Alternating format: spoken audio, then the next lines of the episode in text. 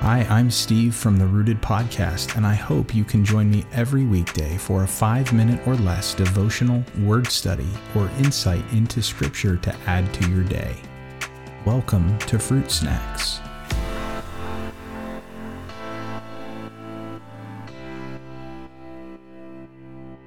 Hey everyone, it's Word Study Wednesday, and we're going to look at a controversial word, and that's the idea of judging. What does it actually mean when Jesus says in Matthew 7 1 to judge not, lest you be judged? Doesn't that mean that we should never, well, judge anyone or condemn anyone or say that anything anyone does is, is wrong? Not actually.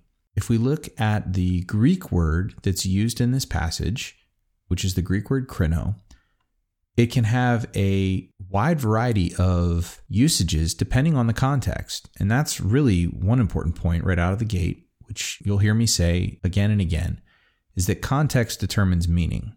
In some contexts, this can have a very technical legal terminology to it, which carries the connotation of a lawsuit it can also refer to the person doing the judging in a legal sense, it can even just mean to rule or to govern, generally speaking.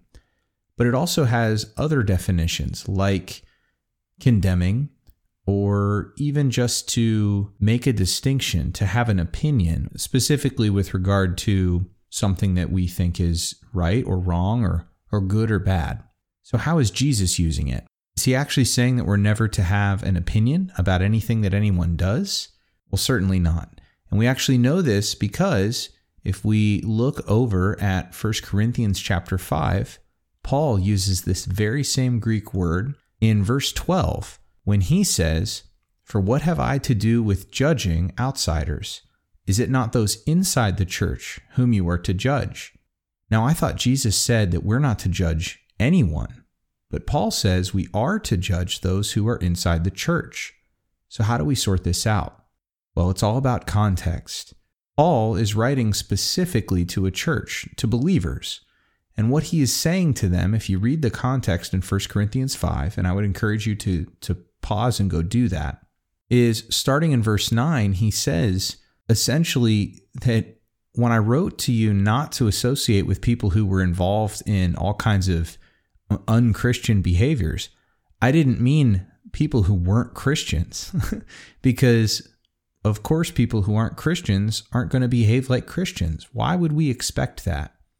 And I think it's fair to point out that unfortunately, many of us do in today's day and age. Whether consciously or not, we have this expectation that people who aren't Christians should somehow behave like Christians. And frankly, that's just silly. So, Paul's point is not to remove ourselves entirely from associating with anyone who does things that we might not agree with.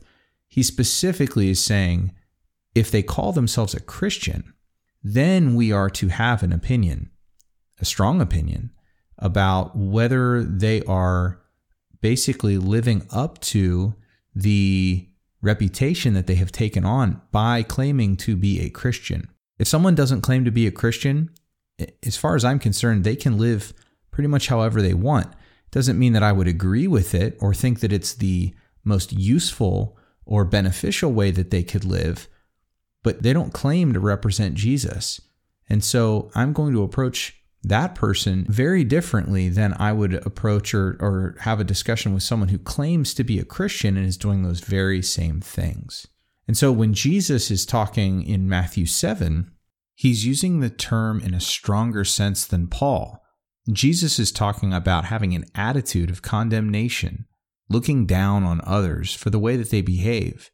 And it's a good reminder that, well, frankly, if anyone's going to do any condemning, it's only going to be God.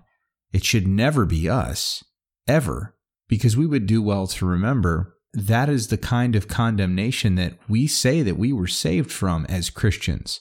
So, how dare we turn around and apply that kind of condemnation to others? We don't have the right to.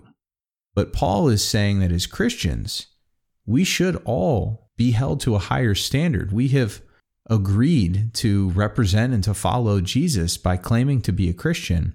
And with it, there is accountability and there are standards for how we should behave, how we should represent Christ and carry ourselves. And if we're not living up to that, it is absolutely okay for us to hold each other accountable. It doesn't mean we're condemning each other because no one is condemned if they're in Christ.